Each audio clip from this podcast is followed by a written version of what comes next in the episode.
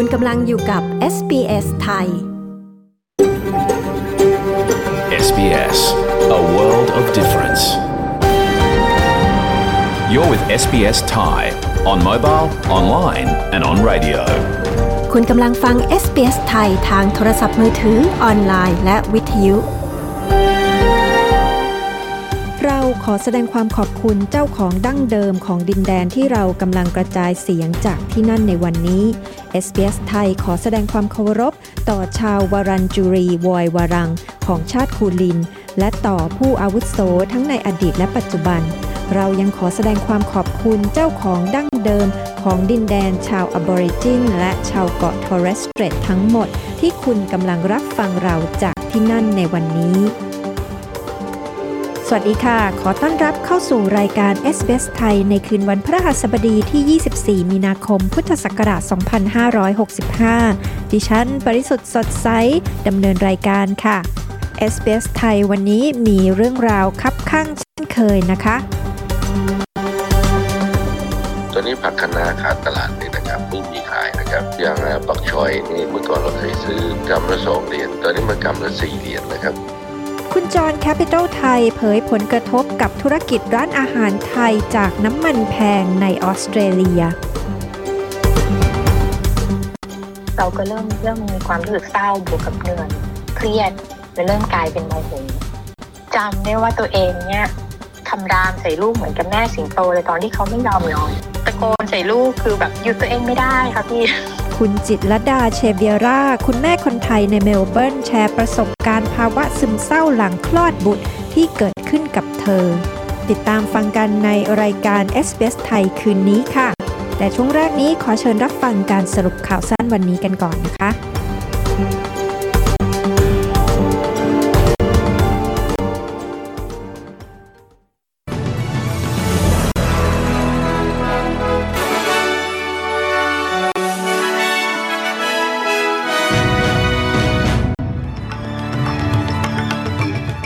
สเตรเลียรับข้อเสนอของนิวซีแลนด์ที่จะให้ผู้ขอลี้ภัยในนารูไปตั้งถิ่นฐานที่นั่น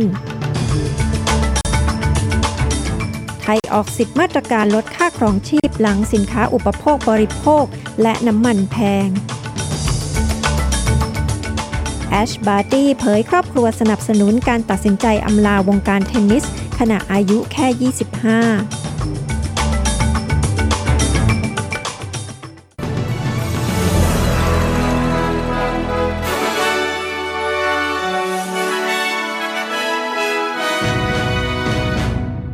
ในที่สุดออสเตรเลียตกลงที่จะรับข้อเสนอที่มีมานานแล้วของนิวซีแลนด์ที่จะให้ผู้ลี้ภัยในนารู ไปตั้งถิ่นฐานใหม่ในนิวซีแลนด์ได้ ภายใต้ข้อตกลงดังกล่าวจะมีผู้ลี้ภัย 450 คน ที่ขณะนี้อยู่ในค่ายกักกันนอกชายฝั่งของออสเตรเลีย ไปตั้งรกรากใหม่ในนิวซีแลนด์ ภายในระยะเวลา 3 ปีในอัตรา 150 คนต่อปี นายคริสฟาฟอย รัฐมนตรีด้านการตรวจคนเข้าเมืองของนิวซีแลนด์กล่าวว่า เขาพอใจที่ออสเตรเลียติดต่อนิวซีแลนด์หลังจากข้อตกลง การให้ผู้ลี้ภัยไปตั้งถิ่นฐานใหม่ที่แคนาดาและสหรัฐอเมริกาสิ้นสุดลง Australia reached out to us uh, to see if the 150 offer that was made back in 2013 actually ออสเตรเลียติดต่อมาหาเราเพื่อสอบถามว่าข้อเสนอจะให้มาตั้งถิ่นฐานใหม่ได้ 150 คนที่มีในปี 2013 นั้น ยังคงมีอยู่หรือไม่ ซึ่งเห็นได้ชัดว่ายังคงมีอยู่ และเราได้เตรียมการเรื่องนี้มาตั้งแต่ตอนนั้นจนถึงวันนี้ที่เราสามารถประกาศเรื่องนี้ได้ ผมคิดว่านี่เป็นเรื่องดีในแง่ความมุ่งมั่นของเราต่อความช่วยเหลือด้านมนุษยธรรมในภูมิภาคนี้ นายฟาฟอยกล่าว ในขณะเดียวกันรัฐบาลกลางของออสเตรเลียกล่าวว่า ข้อตกลงนี้ไม่ได้ลดทอนความแข็งกร้าวด้านนโยบายของพรมแดนออสเตรเลีย นางคาร์เรนแอนดรูสรัฐมนตรีกระทรวงมหาดไทยของออสเตรเลียกล่าวกับผู้สื่อข่าวว่า จุดยืนด้านการย้ายถิ่นฐานของรัฐบาลไม่ได้เปลี่ยนแปลงไป และใครก็ตามที่เดินทางมาถึงที่นี่ทางเรือ จะไม่มีวันได้รับอนุญาตให้ตั้งถิ่นฐานในออสเตรเลีย ทั้งนี้ข้อตกลงนี้นั้นจะมีผลกับผู้ลี้ภัยที่อยู่ในสถานกักกันแล้วในขณะนี้เท่านั้น และจะไม่มีผลกับผู้ขอลี้ภัยในอนาคตที่เดินทางมาทางเรือ มติของรัสเซียเกี่ยวกับยูเครนพ่ายแพ้ในการลงมติในสหประชาชาติ หลังจากที่สมาชิกส่วนใหญ่ของคณะมนตรีความมั่นคงงดออกเสียง มติดังกล่าวซึ่งได้รับการสนับสนุนจากเพียงจีน ซึ่งเป็นพันธมิตรของรัสเซียได้ยอมรับถึงความจำเป็นเกี่ยวกับความช่วยเหลือด้านมนุษยธรรมที่เพิ่มขึ้นในยูเครน แต่ไม่ได้กล่าวถึงการรุกรานของรัสเซีย นางบาบาร่าวูดเวิร์ดทูตสหราชอาณาจักรประจำสหประชาชาติกล่าวว่า รัสเซียได้ประเมินผลที่ตามมาจากการกระทำของตนต่ำเกินไป และเห็นได้ชัดว่ากองกำลังของรัสเซียกำลังก่ออาชญากรรมสงครามในยูเครน Their resolution called for the protection of women and children, but overlooked the fact มติของพวกเขาเรียกร้องให้มีการคุ้มครองผู้หญิงและเด็ก แต่มองข้ามความเป็นจริงที่ว่าพวกเขาได้ทิ้งระเบิดที่โรงพยาบาลในมาริอูโพลและที่โรงละครในมาริอูโพลมติของพวกเขาเรียกร้องให้หยุดยิง แม้ว่าเราจะรู้ว่าครั้งสุดท้ายที่พวกเขาเรียกร้องให้หยุดยิง รัสเซียฝ่าฝืนการหยุดยิงภายในไม่กี่ชั่วโมง มตินั้นไม่ได้เรียกร้องขอสิ่งเดียวที่จะได้ผล นั่นคือรัสเซียต้องหยุดรุกรานยูเครน นางวูดเวิร์ดกล่าว ความพ่ายแพ้ของรัสเซียเกิดขึ้นในวันเดียวกับที่สมัชชาใหญ่แห่งสหประชาชาติ เริ่มพิจารณามติ ที่ร่างโดยยูเครน และประเทศอื่น ๆ หลายสิบประเทศจากทั่วทุกมุมโลก และได้รับการสนับสนุนจากเกือบ 100 ประเทศ มติดังกล่าวระบุว่าการรุกรานของรัสเซียส่งผลให้เกิดเหตุฉุกเฉินด้านมนุษยธรรมที่กำลังรุนแรงยิ่งขึ้น เจ้าหน้าที่ชันสูตรศพได้วินิจฉัยว่าทารกอายุสองเดือนผู้หนึ่งที่เสียชีวิตในเมืองนิวคาสเซิลในรัฐนิวเซาท์เวลส์ก่อนวันคริสต์มาสปีที่แล้วเสียชีวิตจากโควิด -19 สาธารณสุขนิวเซาท์เวลส์กล่าวว่ามีการรายงานการเสียชีวิตของทารกผู้นี้ ครั้งแรกในเดือนมกราคม และจากนั้นจึงส่งเรื่องต่อไปยังเจ้าหน้าที่ชันสูตรศพของรัฐ ซึ่งได้ระบุสาเหตุของการเสียชีวิต ทารกผู้นี้เสียชีวิตที่โรงพยาบาลจอห์นฮันเตอร์ในเดือนธันวาคม หลังติดเชื้อโควิด -19 สายพันธุ์โอมิครอนกลุ่มที่ปรึกษาด้านวัคซีนของออสเตรเลียเตรียมออกคำแนะนำว่าจำเป็นต้องฉีดวัคซีนต้านโควิด -19 เข็มที่ 4 หรือไม่สำหรับชาวออสเตรเลียบางกลุ่ม คาดว่ากลุ่มที่ปรึกษาทางเทคนิค ด้านการสร้างภูมิคุ้มกันของออสเตรเลีย จะออกคำแนะนำอย่างเป็นทางการให้แก่นายเกรกฮันต์รัฐมนตรีสาธารณาสุขสหพันธรัฐในวันนี้ เกี่ยวกับความเป็นไปได้ที่อาจต้องฉีดวัคซีนต้านโควิด -19 เข็มที่ 4 ก่อนช่วงฤดูหนาวที่คาดว่าจะมีการติดเชื้อเพิ่มขึ้น มีแนวโน้มว่าจะมีคำแนะนำให้ฉีดวัคซีนเข็มที่ 4สำหรับชาวออสเตรเลียอายุ65 ปีขึ้นไป และสำหรับผู้ที่มีภูมิคุ้มกันอ่อนแอ ที่ประเทศไทยรัฐบาลไทยออก 10 มาตรการลดค่าครองชีพ ทั้งค่าแก๊ส น้ำมันและค่าไฟนาน 3 เดือน หลังสงครามยูเครนรัสเซียส่งผลต่อราคาสินค้าอุปโภคบริโภคและพลังงานในประเทศไทยทำให้มีราคาพุ่งสูงขึ้นพลเอกประยุทธ์จันทร์โอชานายกรัฐมนตรีไทยกล่าวว่า ความผันผวนของราคาพลังงานจากความขัดแย้งระหว่างยูเครนรัสเซีย ส่งผลกระทบต่อต้นทุนการผลิตและการขนส่งสินค้าและบริการต่างๆทำให้ค่าครองชีพมีการปรับตัวสูงขึ้น ซึ่งกระทบต่อประชาชน โดยเฉพาะผู้มีรายได้น้อย และผู้ใช้แรงงาน รัฐบาลจึงได้ออกมาตรการลดภาระ ค่าครองชีพ คาดว่าจะเริ่มดำเนินการตั้งแต่เดือนเมษายน พฤษภาคมจนถึงกรกฎาคมนี้อย่างน้อย 10 มาตรการ เช่น การเพิ่มเงินช่วยเหลือเพื่อซื้อแก๊สหุงต้มสำหรับผู้มีไรายได้น้อย ช่วยค่าน้ำมันให้กับผู้ขับขี่มอเตอร์ไซค์รับจ้างที่ขึ้นทะเบียนกับกรมการขนส่งทางบก คงราคาขายปลีกผู้ที่ใช้ก๊าซ NGV และลดภาระค่าไฟฟ้าที่จะเพิ่มขึ้นสำหรับผู้ที่ใช้ไฟฟ้าไม่เกิน 300 หน่วยต่อเดือนเป็นต้น อันนี้ก็ใช้เงินไปเยอะพอมควรนะ รายได้ก็ลดลงนะครับ ก็ขอให้เห็นใจรัฐบาลด้วยแล้วกัน นี่เราพุ่งเป้าไปที่คนที่เดือดร้อนมากที่สุดก่อนนะ ที่เหลือก็ก็ช่วยกันนะกับรัฐบาลไปด้วยแล้วกันนะนึกถึงคนที่ยากจนคนที่ลำบากก่อนแล้วกันนะพลเอกประยุทธ์จันโอชากล่าว ส่วนสถานการณ์โควิด -19 ในไทยวันนี้นั้น ล่าสุดพบผู้ติดเชื้อจากการตรวจเชื้อแบบ PCR 27,000 ราย พบผู้ติดเชื้อเข้าข่ายจากการตรวจด้วยชุดตรวจเชื้อด้วยตนเองหรือ ATK 26,000 ราย พบผู้เสียชีวิตวันนี้ 82 รายค่ะ แอชบาร์ตี้กล่าวว่าครอบครัวของเธอนั้นสนับสนุนอย่างยิ่งต่อการตัดสินใจที่จะอำลาวงการเทนนิส เพียงไม่กี่เดือนหลังจากที่เธอได้แชมป์ออสเตรเลียนโอเพนและหลังจากได้แชมป์แกรนด์สแลม3รายการ และได้เป็นนักเทนนิสหญิงมือวางอันดับหนึ่งของโลก ในการแถลงข่าววันนี้เพื่ออธิบายการตัดสินใจแขวนแร็กเก็ตของเธอ บาร์ตี้กล่าวว่ามุมมองของเธอเปลี่ยนไป หลังจากที่ลงแข่งที่วิมเบิลดันและเธอก็ตระหนักว่าเธอไม่มีอะไรเหลือที่จะมอบให้แก่วงการเทนนิสแล้วแชมป์เทนนิสวัย 25 ปีผู้นี้กล่าวว่าเธอกำลังตั้งตารอที่จะใช้เวลากับครอบครัวมากขึ้น และได้ทำในสิ่งอื่น ๆ ที่อาจมีเข้ามา I've always wanted to have the time uh, to contribute more in, in other ways and ฉันอยากมีเวลาให้มากขึ้นสำหรับทำคุณประโยชน์ในด้านอื่น ๆ และฉันคิดว่าตอนนี้ฉันมีโอกาสแล้ว ฉันโชคดีที่ฉันได้มีโอกาสมากมายจากการเล่นเทนนิส และตอนนี้ฉันก็พร้อมที่จะตอบแทนในแบบที่ฉันมีใจรักที่จะทำการได้ไปเยี่ยมชมอูรูลู และได้ไปอยู่ในชุมชนที่นั่นนั้นยอดเยี่ยมอย่างไม่น่าเชื่อ ซึ่งนั่นได้จุดประกายในใจของฉันแอชบาร์ตี้กล่าว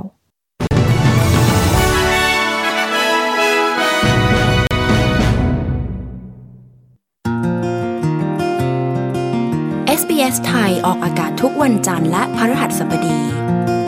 เวลา 22 นาฬิกา มีทางเลือกรับฟังรายการมากมาย ผ่านวิทยุอนาล็อก ทีวีดิจิตอลออนไลน์ หรือแอปโทรศัพท์เคลื่อนที่ SBS ไทย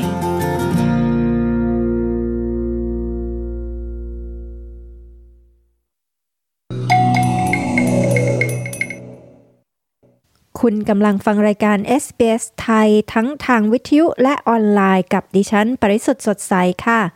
SBS ไทยมีข่าวสารและข้อมูลที่สำคัญสำหรับการใช้ชีวิตของคุณในออสเตรเลีย มานำเสนออย่างทันท่วงทีทุกวันนะคะ คุณสามารถติดตามเราได้ที่เว็บไซต์ sbs.com.au/thai และที่ Facebook ของเรา facebook.com/sbsthai ค่ะ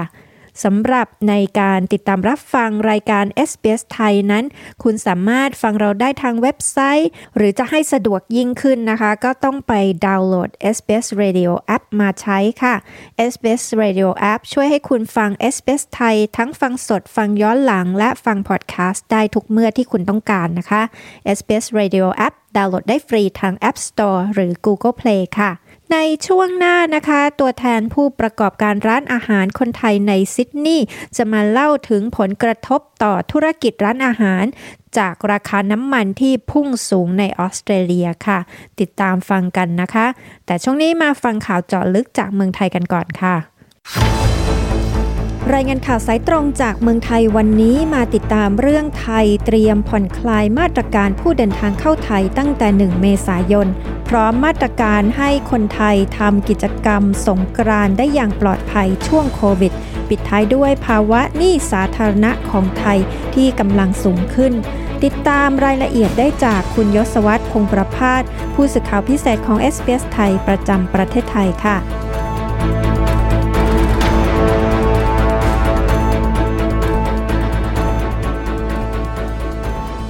วัสดีค่ะ คุณยศวัตรสวัสดีครับ คุณผู้ฟัง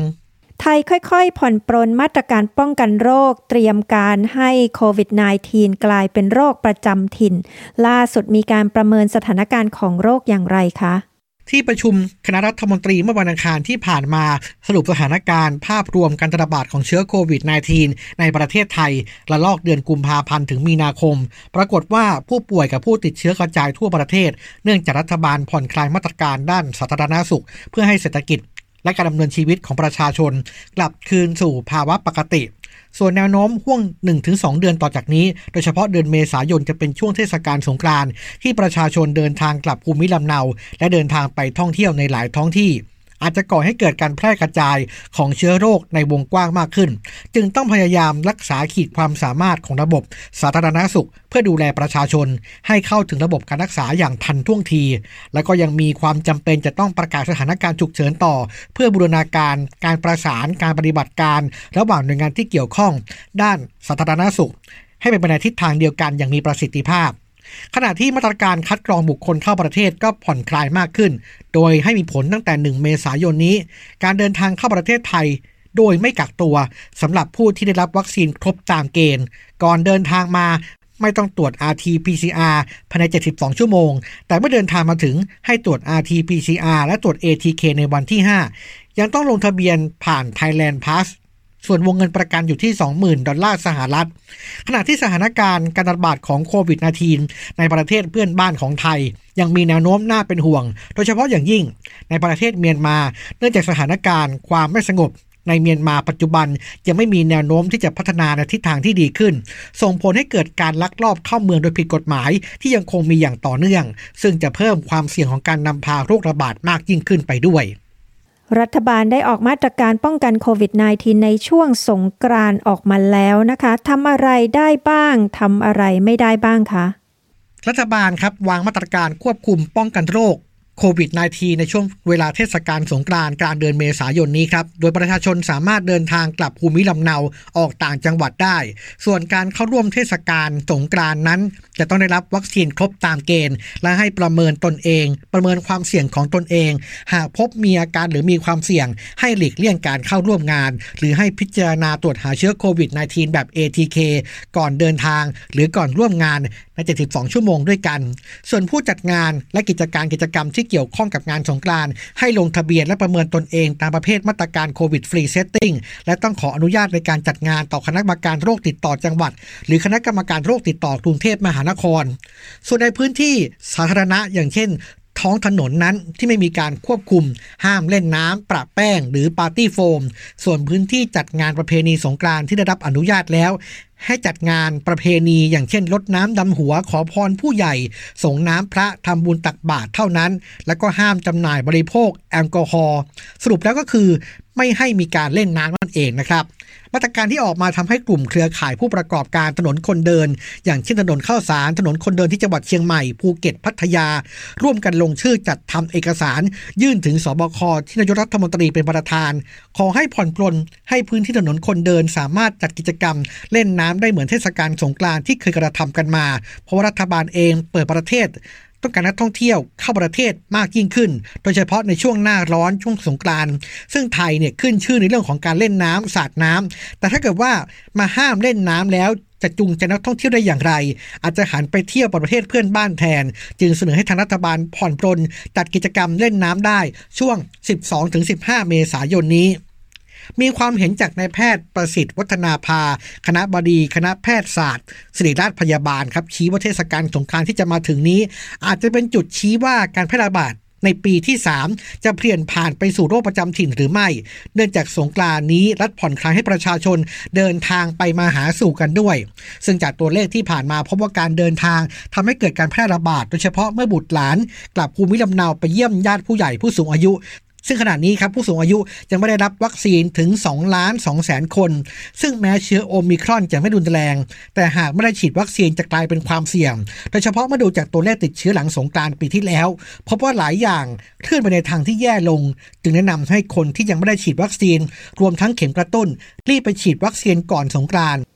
มาถึงเรื่องทางเศรษฐกิจนะคะ แม้ว่าไทยจะอยู่ห่างไกลจากสงครามรัสเซียและยูเครน แต่เรื่องนี้ก็ได้ส่งผลกระทบต่อประเทศไทยหลายด้าน แล้วก็ยังส่งผลต่อหนี้สาธารณะที่สูงขึ้นด้วยใช่ไหมคะ มีรายละเอียดอย่างไรคะที่ได้รับผลกระทบชัดๆขณะนี้คือราคาน้ำมันปรับสูงขึ้นต่อเนื่อง ราคาอาหารสัตว์ ด้วยนะครับ และก็ล่าสุด S&P Global Rating สถาบันจัดอันดับเครดิตระดับโลกประกาศปรับลดอันดับเครดิตธนาคารพาณิชย์ของไทย 4 แห่งด้วยกันได้แก่ธนาคารไทยพาณิชย์กสิกรไทย ธนาคารกรุงไทย และธนาคารไทยธนาชาติ ให้เหตุผลว่าประเทศไทยมีความเสี่ยง เชิงระบบที่สูงขึ้น จากแนวโน้มการฟื้นตัวเศรษฐกิจประเทศไทยที่ยังเปราะบาง ขณะที่หนี้ครัวเรือนที่อยู่ระดับสูง ประกอบกับความขัดแย้งของรัสเซียยูเครน ซึ่งคาดว่าหนี้เสียหรือว่า NPL จะเพิ่มขึ้นในอีก 2 ปีข้างหน้า อย่างไรก็ดีนะครับในภาพรวมระบบธนาคารพาณิชย์ของไทย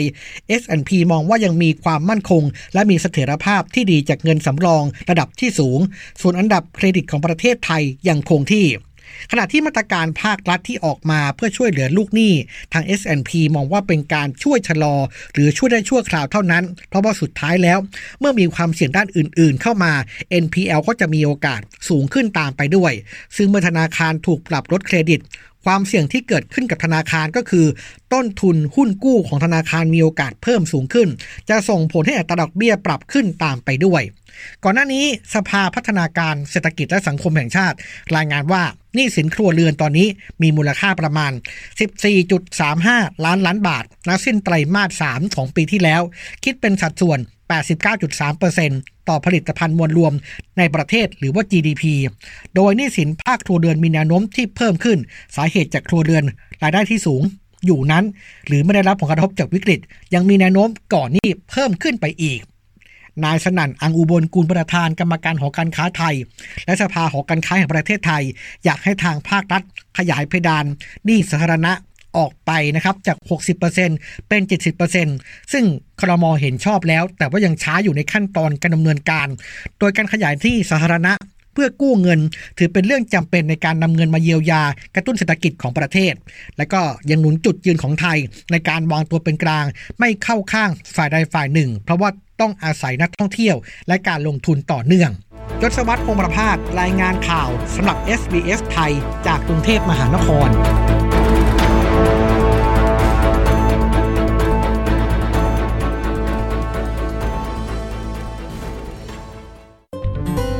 SBS ไทยบนวิทยุ ออนไลน์ และบนโทรศัพท์เคลื่อนที่ของคุณ การเรียนภาษาอังกฤษเปลี่ยนชีวิตคุณได้ คุณรู้หรือไม่ว่าคุณสามารถพัฒนาทักษะภาษาอังกฤษ และเรียนรู้วัฒนธรรมออสเตรเลียได้พร้อม ๆ กันพอดแคสต์ SBS Learn English จะทำให้คุณมีความมั่นใจ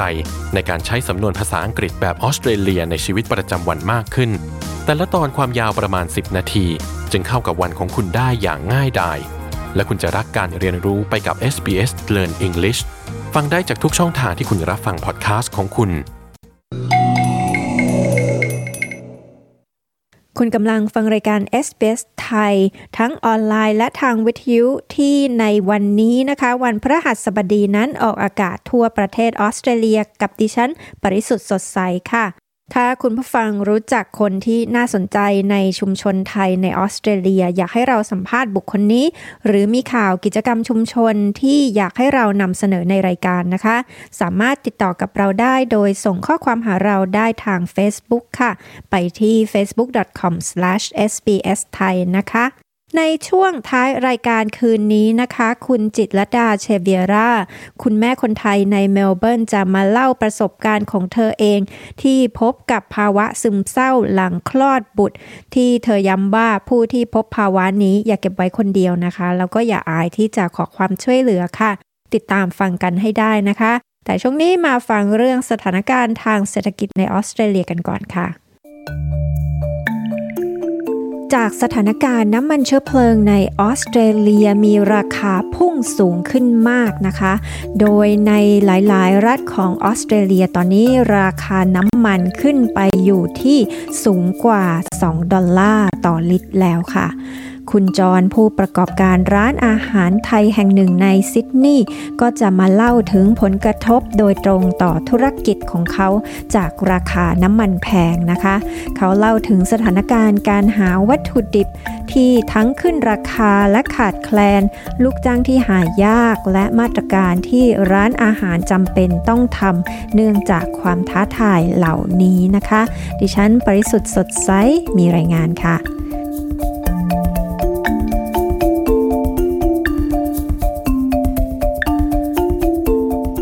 ตอนนี้นะคะเราก็คุยกับคุณจรจากร้าน Capital ไทยนะคะ ในซิดนีย์ค่ะ สวัสดีค่ะ คุณจร ครับ สวัสดีครับ เกี่ยวกับเรื่องค่าน้ำมันแพงเนี่ยนะคะ มันส่งผลกระทบในด้านต่างๆ สู่ธุรกิจอย่างร้านอาหารไทยยังไงบ้างคะโดยตรงแล้วกับร้านอาหารไทยที่มีผลกับเรื่องน้ำมันแพงนี่ก็มันเกี่ยวข้องกับสินค้าที่เรานำส่งมาจากต่างจังหวัด อย่างเช่นวัตถุดิบนะฮะอย่างผัก พืชผลผลไม้มะนาวนะครับ ทุกอย่างที่ส่งข้ามรัฐมานี่ทำให้มีการขึ้นราคาขึ้นมาครับ แล้วก็ทำให้เรานี่ต้องยอมรับในสถานการณ์ที่ว่ายอมซื้อของแพงนะอย่างปัจจุบันนี้นะอย่างของทุกอย่างที่ขาดตลาดเนี่ยคือเป็นช่วงที่มันไม่ใช่พวกน้ำมันแพงอย่างเดียว คือมีฝนตกหนักเมื่อเดือนที่ผ่านมาแล้วก็นะฮะวัตถุดิบที่สูญหายไป แล้วก็ไม่สามารถที่จะเอ่อ subsidize เข้ามาในในในตลาดได้ ไม่ว่า Coles Woolworths หรือ ALDI อะไรของตัวนี้แพงหมดนะฮะในตลาดที่ Flemington ที่เป็นตลาด market ที่ใหญ่ที่สุดที่ขายกับซัพพลายเออร์ให้กับร้านอาหารนะครับ แล้วก็ธุรกิจของเราตอนนี้ เราจำเป็นที่จะต้องใช้ของสินค้าที่ราคาสูงเพื่อมาทำอาหาร แล้วก็ให้กับผู้บริโภคนะครับ พวกสินค้าที่ตอนนี้แพงขึ้นสมมติอย่างพวกผักอะไรเนี่ยนะคะ มันแพงขึ้นสักกี่เปอร์เซ็นต์ หรือว่าถ้าเห็นได้ชัดๆเนี่ยสมมติแต่ก่อนเคยขายราคานี้ตอนนี้ขึ้นมาเท่าไหร่อะคะแล้วนอกจากสินค้าสดแล้วเนี่ยพวกอาหารกระป๋องหรืออะไรที่ต้องใช้มาจากเมืองไทยนี่ก็ขึ้นด้วยหรือเปล่าคะวัตถุดิบเรายกตัวอย่างก่อนในออสเตรเลียนะครับที่เป็นผักเนี่ย อย่างบล็อกโคลีนะครับ และตอนนี้ผักคะน้าขาดตลาดเลยนะครับ ไม่มีขายนะครับ แล้วก็อย่าง bok choy นี่ซึ่งตอนนี้อย่างกำเมื่อก่อนเราเคยซื้อกำละสองเหรียญตอนนี้มากำละสี่เหรียญนะครับ คือขึ้นราคาเกือบ double นะครับ แล้วก็ผักบุ้งที่เราใช้เนี่ยคือเป็นวัตถุดิบที่เราใช้มากที่สุดผักกาดขาววัตถุดิบก็เยอะขึ้นราคาเกินกว่าห้าสิบเปอร์เซ็นต์ลังหนึ่งเมื่อก่อนเราซื้อผักบุ้งได้ประมาณนะสี่สิบหรือสี่สิบห้าตอนนี้ หกสิบห้ายังซื้อไม่ได้เลยครับ เพราะไม่มีขายด้วยครับ ส่วนสินค้าที่ที่น้องถามมาว่าเป็นกับวัตถุดิบที่ส่งมาจากต่างประเทศนะฮะเกี่ยวข้องกับเรื่องของการขนสินค้าเข้ามาในประเทศนี้ ซึ่งตอนนี้นะฮะผู้ประกอบการที่ต่างประเทศเนี่ยเขาก็จะให้ราคาที่ค่อนข้างที่จะอัพขึ้นมาอย่างน้อยนะสิบถึงสิบห้าเปอร์เซ็นต์นะครับ แล้วที่ร้านเนี่ยนะคะจากราคาต้นทุนที่มันเพิ่มสูงขึ้นนะคะ อันนี้ คุณจอยมีมาตรการยังไงกับค่าใช้จ่ายที่เพิ่มขึ้นตรงนี้คะมีการขึ้นราคาอาหารที่ขาย หรือว่าอาจจะต้องลดพอชั่นลงหรืออะไรยังไงคะคือตอนนี้เราก็พยายามปรับเรื่องเมนูอาหารให้เพิ่มราคาขึ้นมาอีกประมาณ 10ถึง15เปอร์เซ็นต์นะครับ แต่ว่ามันไม่ใช่อิชชูที่จะช่วยกันคือในด้าน hospitality แล้ว เมนูอาหาร ซึ่งราคาลูกค้าผู้บริโภคนี่คือเขาก็เจอสึกหนักอยู่แล้ว คือราคาก็ค่อนข้างที่จะแพงในร้านอาหารไทยตัวนี้ ร้านอาหารไทยในขายอาหารทุกอย่างที่ผัดมาในจานไม่มีกันต่ำกว่า 20เหรียญอยู่แล้วครับ ผมก็เข้าใจว่าคือผู้บริโภคก็ต้องต้องต้องยอมรับในข้อที่ว่า คือเราไม่อยากจะขึ้นราคาเมนูผมยังไม่เคยเปลี่ยนนะครับเมนูผมใช้มาแล้วประมาณสองปี ซึ่งถ้าผมจะปรับเปลี่ยนเนี่ยข้อค่าใช้จ่ายผมก็ต้องมีขึ้น นะหนึ่งปัญหาประเด็นที่ที่สองที่ของเราที่เจออยู่ ก็คือปัญหาของ employee นะครับ ซึ่งเราไม่สามารถจะหาพนักงานเข้ามาทำงานกับทางร้านได้ ทีนี้อันนี้คืออิชูใหญ่ ตอนนี้มันเริ่มจะกับคลี่คลายเข้ามาดีแล้ว เพราะว่านักเรียนเริ่มทยอยกันเข้ามา ซึ่งนักเรียนนี้มีผลเป็นแรงงานของทางร้านอาหารไทยในต่างประเทศมาก เด็กนักเรียนที่มาก็คือ เขาตั้งใจจะมาเรียนหนังสือสองเขามีโอกาสที่จะทำงานได้ก็20ชั่วโมงเขาก็หางานทำมันตอนนี้มันเปลี่ยนแปลงไปเยอะเลยครับ คือก็คือค่าของก็แพงขึ้น ค่าแรงก็แพงขึ้น และเราจะอยู่ได้ยังไงครับ คุณจอนคิดว่าถ้ารัฐบาลจะช่วยเหลือเนี่ยนะคะ อยากจะให้มีความช่วยเหลือยังไงบ้างคะต่อผู้ประกอบธุรกิจอะค่ะผมอยากเห็นทางหน่วยงานของ Immigration นะฮะ คือทางรัฐบาลน่าจะปล่อยชั่วโมงให้ทำงานมากขึ้นกับนักเรียนนะครับ ผมก็ขอพูดได้เท่านี้ว่าถ้าเกิดเป็นไปได้เนี่ยจาก 20 ขึ้นมาเป็นสัก30 ชั่วโมงหรือก็ได้ต่ออาทิตย์ หรือว่านักเรียนจะต้องแครี่เรื่องการเสียภาษีเองนะครับ เพราะว่าถ้าเกิดเขาทำเยอะกว่าชั่วโมงขึ้น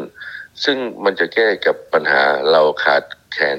แรงงานนะครับ ในเรื่องข้าวของแพงล่ะคะ คิดว่าควรจะมีมาตรการออกมาช่วยเหลือไหมคะ ประการแรกนะฮะเรื่องน้ำมันแพง มันเป็น affected เข้าไปทุกๆหน่วยงาน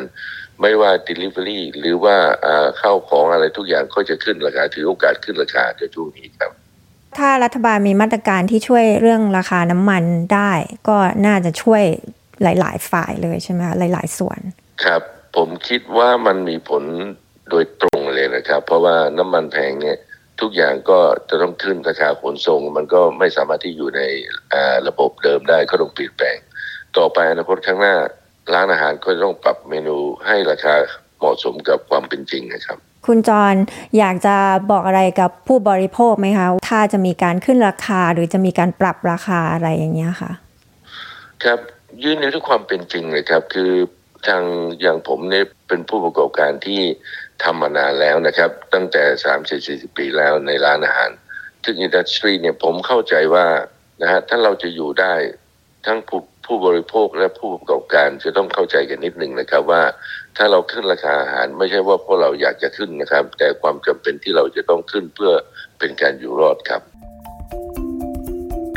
ที่ผ่านไปนั้นก็เป็นการพูดคุยกับคุณจรผู้ประกอบการร้านอาหารไทยแห่งหนึ่งในนครซิดนีย์ค่ะ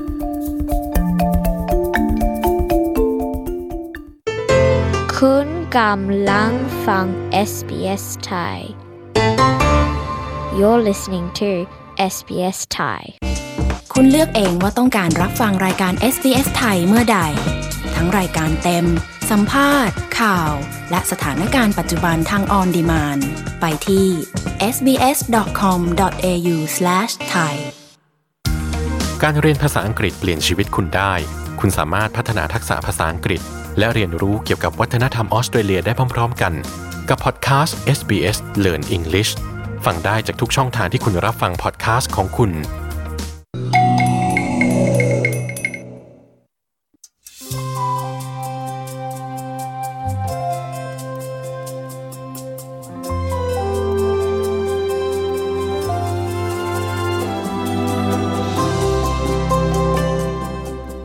จิตรลดาเชเวียรา คุณแม่คนไทยในนครเมลเบิร์น เล่าถึงภาวะซึมเศร้าหลังคลอดบุตร หรือที่เรียกกันว่าภาวะ Baby Blue ซึ่งเกิดขึ้นกับเธอโดยไม่ทันตั้งตัวเธอย้ำว่าภาวะนี้เกิดกับใครก็ได้ แต่มีความช่วยเหลือให้สำหรับคุณแม่มือใหม่ในออสเตรเลีย ดิฉัน ปริสุทธ์สดใส SBS ไทยมีบทสัมภาษณ์เรื่องนี้ค่ะ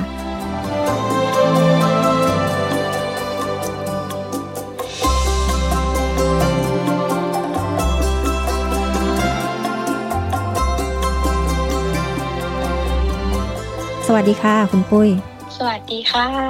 สวัสดีคุณผู้ฟังทุกคนด้วยนะคะ คุณปุ้ยอยู่ในออสเตรเลียอยู่ที่เมลเบิร์นนี่มากี่ปีแล้วคะ อยู่มาปีนี้ก็จะ14ปีแล้วค่ะ มีลูกสาวสามคน ใช่อ่าอายุตอนนี้7ขวบ5ขวบแล้วก็3ขวบค่ะ คุณปุ้ยทำไมถึงอยากจะแชร์ประสบการณ์ที่คุณปุ้ยเกิดภาวะซึมเศร้าหลังคลอดบุตรให้คุณแม่มือใหม่คนอื่น ๆ ได้รู้ล่ะคะ เพราะว่า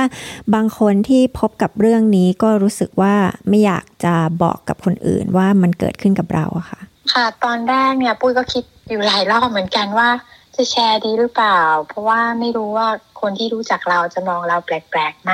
แต่ก็ลองชั่งน้ำหนักดูแล้วคิดว่ามันน่าจะเป็นประโยชน์กับคุณแม่มือใหม่ท่านอื่น ๆนะคะ เพราะว่าเขาจะได้ให้เห็นว่ามันเนี่ยสามารถเกิดขึ้นกับใครก็ได้ แล้วก็จริง ๆ แล้วเนี่ยนี่ไม่ใช่เรื่องใหม่เลย เพียงแต่ไม่มีใครที่จะกล้าพูดออกมา ความรู้สึกซึมเศร้าแบบเนี้ย มันมาแบบไม่รู้ตัวเลยนะคะ ปุ้ยก็เลยอยากจะให้คุณแม่มือใหม่เห็นว่า ไม่ได้มีแค่เขาคนเดียวที่รู้สึกแบบนี้นะ มีคนเป็นแม่บนโลกเนี้ย อีกเยอะแยะเลยที่ต้องเจอกับภาวะแบบนี้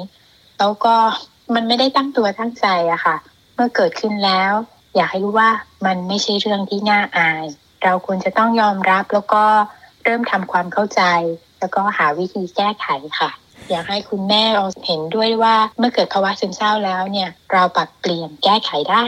แต่เราเนี่ยอาจจะทำเองคนเดียวไม่ได้นะ เพราะว่าความรู้สึกตอนนั้นเนี่ยมันเหมือนอยู่ในอุโมงค์ที่มองไปทางไหนมันก็มืดไปหมด ต้องมีอุปกรณ์มีคนช่วยนำทางให้ออกไปสู่ปลายอุโมงค์ที่มีแสงสว่างอีกครั้งให้ได้ ดังนั้นคนรอบข้างเนี่ยค่ะจะมีส่วนสำคัญมาก ๆ ที่จะช่วยประคับประคองให้คุณแม่แม่ผ่านมันไปได้ค่ะ ก่อนที่คุณปุ้ยจะประสบกับภาวะซึมเศร้าหลังคลอดบุตรเนี่ยนะคะ คุณปุ้ยมีความรู้หรือว่ามีความเข้าใจหรือรู้มาก่อนไหมคะ เกี่ยวกับภาวะนี้อะคะ่ะ แล้วตอนนั้นเนี่ยก่อนที่จะเกิดแบบนี้ขึ้นเนี่ย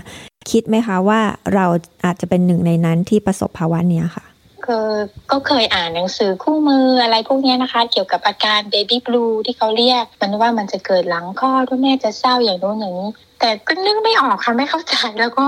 ไม่คิดว่าจะเกิดขึ้นกับตัวเอง เพราะปกติก็จะเป็นคนง่ายๆ สบายๆ มีความสุขไปวันๆ แต่พอหลังคลอดลูกคนแรกได้สามเดือนเนี่ย ตอนนั้นคุณแม่ก็มาช่วยนะคะ คุณแม่เนี่ยแกเป็นพยาบาลมาก่อน แกก็จะคอยถามใช่ว่า เออลูกมีอาการนี่ไหม baby blue อะไรแบบเนี้ยเราก็บอกไปตรงๆว่าไม่อะไม่รู้สึกเลย คือไม่คิดว่าจะเกิดขึ้นกับตัวเองอะค่ะ ตอนที่มันเกิดขึ้นเนี่ยนะคะ มันเริ่มขึ้นยังไงคะจริงๆแล้วเนี่ย ไม่รู้ตัวเลยค่ะ ว่าเกิดขึ้นตอนไหน หรือตรงไหนคือจุดเริ่มต้นที่แบบกดปุ่มสตาร์ทอะไรเงี้ย ไม่มีไม่รู้เลย รู้แต่ว่ามันมาถึงเมื่อถึงตอนพีคแล้วเนี่ย ตอนนั้นก็ผ่านมาต่อจนลูกคนแรกเนี่ยอายุได้ขวบนิดๆเพราะว่าเคยอ่านหนังสือเขาบอกว่าอาการพวกนี้มันจะเจอเกิดช่วงสามเดือนหลังคลอด แต่ของตัวเองเนี่ยกว่าจะเริ่มรู้สึกเนี่ยคือก็นานเลยอะค่ะเอ่อมันคงจะเกิดจากความที่เราเป็นมือใหม่เนาะไม่รู้ว่าอะไรต้องทำยังไงบ้างมีแต่คำถามเยอะแยะไปหมด แล้วก็อยากจะทำให้ทุกอย่างเนี่ยออกมาดีที่สุดสำหรับลูกของเรา พอตอนนี้ละมองย้อนกลับไปก็เลยคิดว่าสาเหตุหลักๆเนี่ย ก็น่าจะมีอยู่สามอย่างก็คือ อันดับแรกเนี่ยคิดว่าการนอนไม่พอ อันดับสองอย่าง เช่นการเปลี่ยนแปลงของฮอร์โมน อันดับสามคือความคาดหวังที่ตัวเองเนี่ยตั้งขึ้นมา ตั้งไว้กับตัวเอง ตั้งไว้กับลูก แล้วก็ส่วนตัวคิดว่าการนอนไม่ไม่พอหรือที่อาการที่เขาเรียกว่า sleep deprive เนี่ย เป็นจุดเริ่มต้นของ chain reaction ทั้งหมดเลยค่ะ เพราะว่าอย่างตอนตอนช่วงที่คุณแม่มาช่วยอยู่เลี้ยงคนแรกได้สามเดือนเนี่ยคุณแม่อยู่คุณแม่ช่วยอุ้มลูกคูช่วยเอาลูกเข้านอนเนาะเราก็พอมีเวลาได้พักหายใจ มันก็เลยยังไม่ค่อยหนักเท่าไหร่ แต่พอคุณแม่กลับไปแล้วเนี่ยค่ะ ดูแลลูกเองกับสามีลูกคนแรกเนี่ยด้วยความที่แกเป็นคนนอนยากแกจะตื่นทุกๆสองชั่วโมงทั้งคืนเลยแล้วเราก็จะไม่ได้นอนยาวๆค่ะ มันมันเหมือนงงไปหมดแล้วกลางวันกลางคืนกลางคืนไม่ได้นอนกลางวันไม่ได้นอน มันกับตาลปัดทุกอย่างไปหมดเลย โดยเฉพาะสามีไปทำงานห้าวันเนาะกลางวันนี้ก็คือเราเราดูลูกตลอดเอง หรือกลางคืนก็ไม่ได้นอนอาจำได้ว่ามีวันหนึ่งต้องอุ้มลูกอยู่กับอกทั้งวันเลยค่ะ แบบวางเธอลงไม่ได้เลยเพราะเธอจะร้องร้องร้องร้องร้องร้องไม่หยุด จนสามีกลับมาจากทำงานตอนเย็นเห็นเรานั่งอุ้มลูกน้ำตานองหน้าอยู่ บอกบอกสามีว่า เนี่ยวันนี้ทั้งวันนะไม่ได้กินอะไรเลยคือ ข้าวไม่ได้กินฟันไม่ได้แปลงหน้าไม่ได้ล้างไม่ได้ทำอะไรสักอย่างได้แต่อุ้มลูกทั้งวันอย่างเงี้ยคือแบบไม่ไหวแล้ว ไม่ไหวแล้วก็เลยคิดว่าด้วยความที่เรามือใหม่เนี่ย เราไม่รู้ว่าควรทำตามสัญชาตญาณหรือทำตามตำราเนาะหรือคำแนะนำที่มั่นใจได้ว่าคุณแม่ๆเนี่ยจะได้รับจากทั่วทุกสารทิศอย่างปุ้ยเนี่ยตอนแรกๆคือเชื่อสัญชาตญาณตัวเอง โอเคให้ลูกกินนมเข้านอน อ้าวทำไมไม่ยอมนอนอะไรเงี้ยทั้งๆที่ก็ดูลูกรู้สึกว่าเหนื่อยเหนื่อยเหนื่อยร้องไห้ไม่หยุด ลูกก็ร้องทำไมถึงไม่นอนคือไม่เข้าใจ แล้วก็ไม่ได้มีใครที่จะแบบอยู่ใกล้ๆที่จะบอกเราได้ว่า เออมันยังไงยังไงอะไรเงี้ยค่ะ เราก็เริ่มเริ่มมีความรู้สึกเศร้าบวกกับเหนื่อย เครียดแล้วเริ่มกลายเป็นโมโหจำได้ว่าตัวเองเนี่ยคำรามใส่ลูกเหมือนกับแม่สิงโตเลยตอนที่เขาไม่ยอมนอน แล้วภาพนี่คือเหมือนตัวเองเนี่ยเป็นวิญญาณที่แบบออกจากร่างแล้วมองมาที่ร่างตัวเอง ซึ่งกำลังตะโกนใส่ลูกคือแบบหยุดตัวเองไม่ได้ค่ะพี่ มันทั้งโมโหแล้วก็รู้สึกเหนื่อยเหนื่อยมากๆ จากนั้นก็เลยเริ่มเริ่มที่จะบางวันอยู่ดีๆก็ร้องไห้ร้องไห้ร้องไห้โดยไม่มีไม่มีสาเหตุใดๆทั้งนั้นร้องเกือบทุกวัน รู้แต่ว่าเหนื่อยจังเลย อยากอยากจะหยุดละ บางวันก็เริ่มเริ่มคิดแล้วเออ มันมีวิธีตายแบบไหนนะที่ไปแบบสบายๆไม่ทุรนทุรายบ้าง คืออยากหลุดออกไปจากความเหนื่อยนี้แล้วค่ะ อันนั้นก็คือจุดที่คุณปุ้ยรู้สึกว่าความรู้สึกเนี้ยมันไม่ธรรมดาแล้วใช่ไหมคะคิดว่าควรที่จะต้องไปขอรับความช่วยเหลือ หรือว่าจะต้องบอกใครแล้วใช่ไหมคะใช่ค่ะ ใช่ค่ะ เพราะว่าเกิดมาเราไม่เคยต้องรู้ไม่เคยรู้สึกขนาดนี้มาก่อนสามีก็เห็นว่าเราร้องไห้บ่อยๆเกือบทุกวันแล้วก็มีเปรยๆว่าอยากหายจากโรคนี้อะไรเงี้ยเขาก็เลยถามว่าอยากจะโทรคุยคุยปรึกษากับ ศูนย์ในความช่วยเหลือด้านนี้ไหมเพื่ออาจจะเป็นเบบี้บลูนะ เรายังหัวล้อใส่เขาแล้วบอกโอ้ฉันไม่ได้บ้านะ ฉันไม่ได้แบบมีความรู้สึกอะไรอย่างนั้น ไม่ต้องโทรคุยกับใครที่ต้องมาช่วยเหลือฉันหรอก ตอนนั้นที่คุณปุ้ยรู้สึกว่าอุ้ยเราไม่ต้องการความช่วยเหลือหรอกอะไรอย่างเงี้ย ตอนนั้นเนี่ยมันเป็นเพราะอะไรอะก็อาจจะมีคิดว่าคนที่ไปโทรขอความช่วยเหลือเนี่ยไปแปลว่าจิตเขาไม่ปกตินะฉันไม่ใช่คนจิตไม่ปกตินะอะไรแบบเนี้ยค่ะ คือหนึ่งคงจะยังไม่ยอมรับในสิ่งที่เกิดขึ้นกับตัวเอง คิดว่าอย่างนั้น จนจนเป็นอย่างนั้นไปหลายเดือนแล้วก็ถึงจุดอีกจุดหนึ่งว่าไม่ไหวแล้วฉันฉันอยากจะตายแล้วไม่ได้เลยคือไม่ได้นะลูกก็ยังต้องดูแล้วจะตายก็ตายไม่ได้อะไรเงี้ยแต่ก็อยากจะตายคือสับสนในตัวเองก็เลยลองโทรดูอะค่ะ เชื่อไหมคะว่าพอได้ยินเสียงจากปลายสายที่เขาเป็น professional เนาะเขาก็แบบ โชว์ความเข้าใจความห่วงใยแล้วก็ไม่ได้ตัดสินเรากับกับสิ่งที่เรารู้สึกอยู่ ตัวเองเนี่ยถึงกับปล่อยโฮออกมาคือร้องไห้แบบร้องไห้หนักมาก งงตัวเองว่าโอ้โหนี่ร้องผมร้องไห้กับคนแปลกหน้า แบบนี้ได้ยังไง แต่ว่าความรู้สึกตอนนั้นคือมันเหมือนปลดปล่อยความรู้สึกที่หนักหนักอึ้งอยู่ข้างในในใจที่เราเก็บไว้ค่ะมันไหลพังตัวออกมา มันดีอะค่ะ ที่เราได้ได้ได้คุยกับเขารู้สึกว่าคิดถูกที่คุยกับเขาค่ะ คุณปุ้ยเล่านิดนึงสิคะว่าที่โทรศัพท์ไปรับความช่วยเหลือเนี่ยนะคะ โทรไปที่ไหนแล้วหลังจากนั้นเนี่ยเขาแนะนำเราไปไหนบ้างให้ทำอะไรบ้างคะของปุ้ยเนี่ยโทรไปที่เขาเรียกว่า Pandas National Perinatal Mental Health Helpline ยาวนิดนึง หรือเรียกย่อๆว่า Panda นะคะ เบอร์ก็ 1 3 0 0 7 2 6 3 0 6 คือเขาเป็นหน่วยงานที่ให้คำแนะนำกับคุณแม่ที่เพิ่งเพิ่งตั้งครรภ์หรือจะถึงคลอดลูก อันนี้ก็รวมถึงคุณพ่อมือใหม่ด้วยนะคะ คือใครก็ตามที่มีปัญหาเกี่ยวกับการดูแลเลี้ยงลูกเนี่ยค่ะก็เลยแนะนำปุ้ยว่าให้ติดต่อ GP ก็คือหมอทั่วๆไปก่อนไปคุยกับเขาแล้วเขาจะช่วยเขียน mental health plan ให้ ตอนที่ไปเจอกับ GP นี้เขาก็จะถามความเป็นมาเป็นไปว่าเรารู้สึกยังไงทำไมถึงรู้สึกแบบนี้ มีให้ทำแบบทดสอบ เพื่อดูระดับความรุนแรงของภาวะซึมเศร้าว่าของเธอนี่เป็นแบบแค่เบื้องต้นไหมหรือว่า high level แล้วอะไรอย่างเงี้ยค่ะ จากนั้นก็จะช่วยในการแนะนำจิตแพทย์เพื่อมาให้คำปรึกษา ข้อดีของการมี mental health plan ก็คือมันจะช่วยลดค่าใช้จ่ายในการเวลาที่เราไปคุยกับจิตแพทย์นะคะ เพราะว่าไม่งั้นปกติแล้วจะจ่ายจ่ายเต็มราคาซึ่งค่อนข้างแพง พอมีแพลนนี้แล้วเนี่ยสามารถไปคุยกับคุณหมอได้6ครั้ง แล้วก็จะจ่ายแค่ประมาณครึ่งหนึ่งของค่าใช้จ่ายทั้งหมดค่ะโดยปุ้ยก็เริ่มจากตรงนั้นนะคะที่คุณปุ้ยได้ไปรับคำปรึกษามาเนี่ยนะคะ มีอะไรบ้างที่คุณปุ้ยเอามาทำแล้วใช้ได้ผลกับตัวเองอะคะ คือเขามีการแนะนำวิธีคิดหรือว่ามีกิจกรรมอะไรที่อยากจะแนะนำให้คุณแม่คนอื่นๆ ได้รู้บ้างคะ ก็เอาเป็นว่าเริ่มจากส่วนของทาง GP ก่อนนะคะ GP นี้พอคุยเสร็จแล้วสั่งยาเลย สั่งยา anti depression มาให้ลองทาน ปุยเนี่ยทานไปเม็ดหนึ่งแล้วรู้สึกว่าเวียนหัวอยากเจียน ไม่มีแรงทำอะไรไปทั้งวัน ก็เลยหยุดหยุดทาน แล้วคิดว่ายาเนี่ยมันไม่น่าใช่ทางออกสำหรับเรานะมาลองตั้งต้นใหม่เริ่มที่ตัวเราใจเราก่อน พอไปคุยกับทางด้านจิตแพทย์เนี่ยเขา เขาก็ทำให้ทุกอย่างมันดูเป็นรูปร่างขึ้นเหมือนเห็นชัดเจนขึ้นเนาะเขาก็สรุปให้ฟังว่าสาเหตุหลักๆ ของปุ้ยเนี่ย คิดว่าน่าจะเป็นเพราะไม่ได้พักผ่อนอย่างเพียงพอ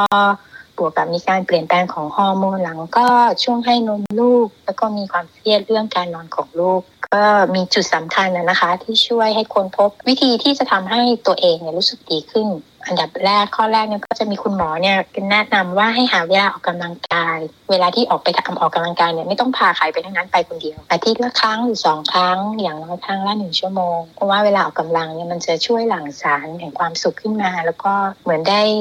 มีเวลาเป็นส่วนตัวของตัวเองบ้าง ข้อต่อไปเนี่ยก็จะมีว่าให้สามีเนี่ยช่วยผัดเวรดูลูกตอนกลางคืน เพราะว่าที่ผ่านมาเนี่ยเราดูทั้งวันทั้งคืนเนี่ยมัน ไม่ได้มีเวลาพักเลย ไม่ได้มีเวลานี่คุณหมอก็เลยว่าคุยกับสามีว่าโอเค เธอต้องช่วยนะ ตอนกลางคืนเนี่ยให้แม่เขาได้มีเวลานอนพักบ้างข้อต่อไปเนี่ยก็คือจะมีคุณหมอบอกว่า อันนี้เป็นข้อสำคัญเหมือนกันที่ช่วยให้ปุ้ยรู้สึกคิดได้ คุณหมอบอกว่าเด็กทารกนะคะ จะสามารถรับรู้ได้ถึงความรู้สึกของคนเป็นแม่ ถ้าเราเครียดเครียดแล้วเราไม่มีความสุขไม่มีหลักเนี่ยลูกก็จะรู้สึกอย่างนั้นตามไปด้วย เราก็เลยเออ โอเค พยายามนะลองปล่อยวางเรื่องลูกไม่ยอมนอน แล้วก็ให้สามีพาลูกเข้านอนแทน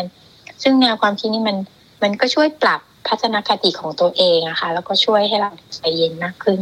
ข้อสุดท้ายก็คือเอ่อคือตัวเองจริงๆแล้วเป็นคาทอลิก แต่ว่าก็โตมากับครอบครัวพุทธเนาะแล้วก็รู้เกี่ยวกับเรื่องนั่งสมาธิก็เลยเออลองนั่งสมาธิก่อนนอนแค่สั้นๆ ก็ได้15ถึง20นาทีอะไรเงี้ยค่ะ ฟังเปิด YouTube เอา แล้วก็ให้เขาไกด์นั่งสมาธิไปทุกวัน พอลองทำติดต่อกันประมาณ2-3เดือน ก็เริ่มรู้สึกดีขึ้นนะคะ ใจเย็นขึ้นแล้วก็สังเกตได้ว่ามีอาการซึมเศร้าน้อยลง คือมันจะไม่ปุ๊บปั๊บหายเลยเนาะมันมันต้องค่อยๆเป็นไป แล้วก็พยายามทำอย่างสม่ำเสมอนะคะ คนที่เป็นผู้หญิงแล้วต้องเลี้ยงลูกอยู่คนเดียวเนี่ยนะคะ อันนี้ก็อาจจะทำให้รู้สึกแย่แล้วก็ซึมเศร้าได้มากทีเดียวมีความเสี่ยง สามีเนี่ยนะคะ ก็จะมีส่วนที่ในการช่วยเหลือเราได้มากทีเดียว คุณปุ้ยอยากจะฝากอะไรถึงบรรดาสามีทั้งหลายไหมคะ อยากจะฝากไว้แค่ห้าข้อก่อนก็พอค่ะ ข้อแรกนะคะ อยากให้ช่วยบอกกับภรรยาบ่อย ๆนะคะ ว่าคุณรู้สึกขอบคุณ แล้วก็ซาบซึ้งใจในความรักความพยายามที่ภรรยามีต่อลูก ข้อที่สองดูแลภรรยาให้เขาได้มีเวลาพักผ่อนบ้าง ด้วยการช่วยทำงานบ้านทั่วๆไป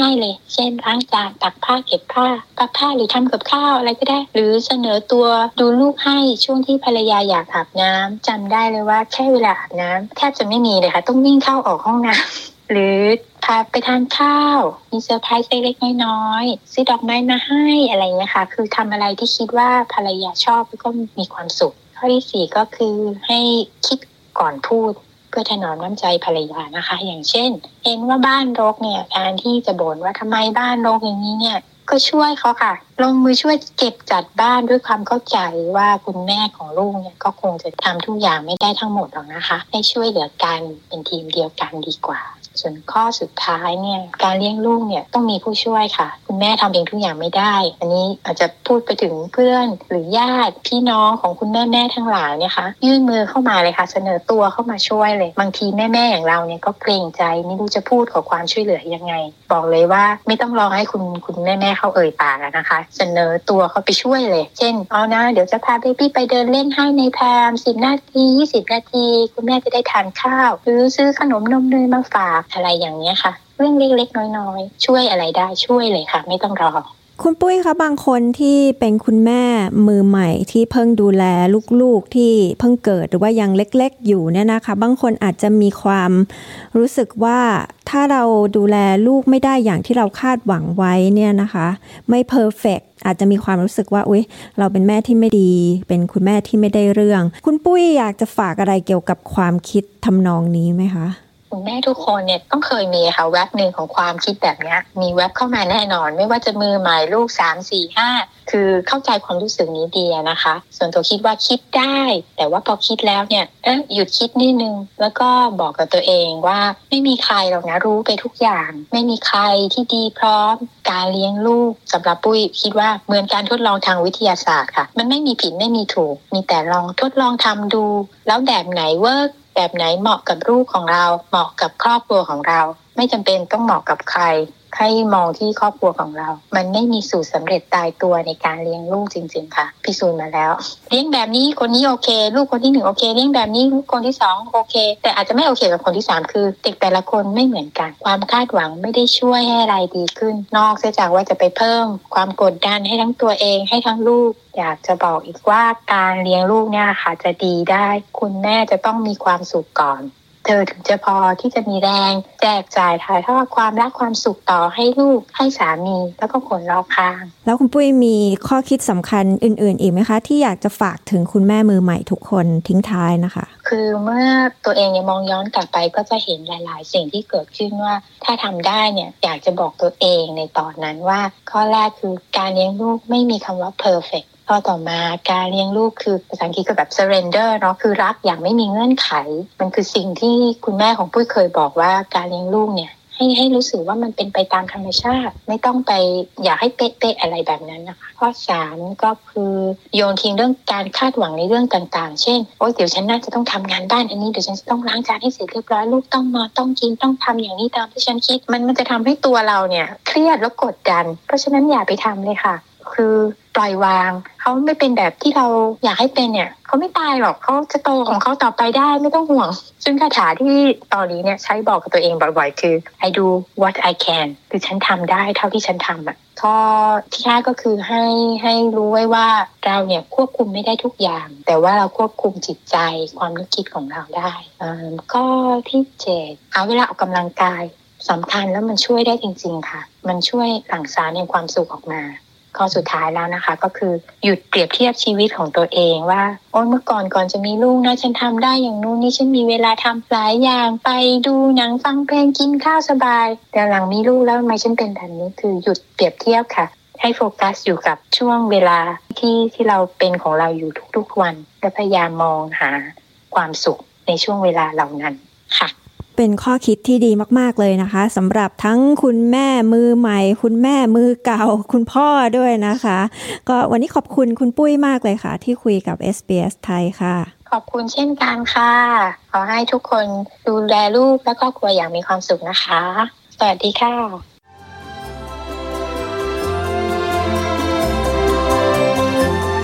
ที่ผ่านไปนั้นก็คือการพูดคุยกับคุณจิตรดาเชเบียรา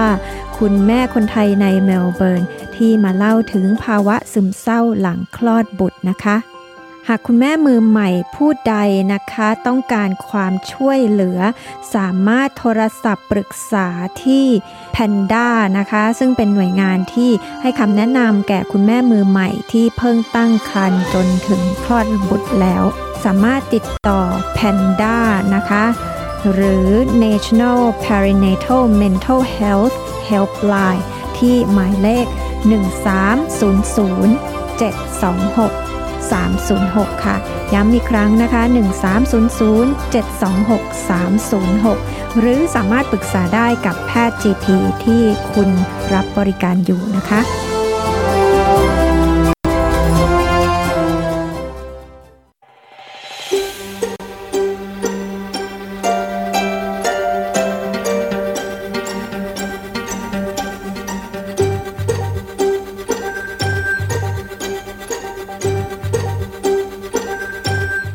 ฟังคะรายการ SBS ไทยก็หมดเวลาลงแล้วนะคะ หากคุณต้องการฟังรายการคืนนี้ซ้ำอีกครั้งไปฟังกันได้ทุกเมื่อที่คุณต้องการค่ะ ที่ sbs.com.au/thai นะคะ ดิฉันปริสุทธ์สดใสขอลาไปก่อน ราตรีสวัสดิ์ค่ะ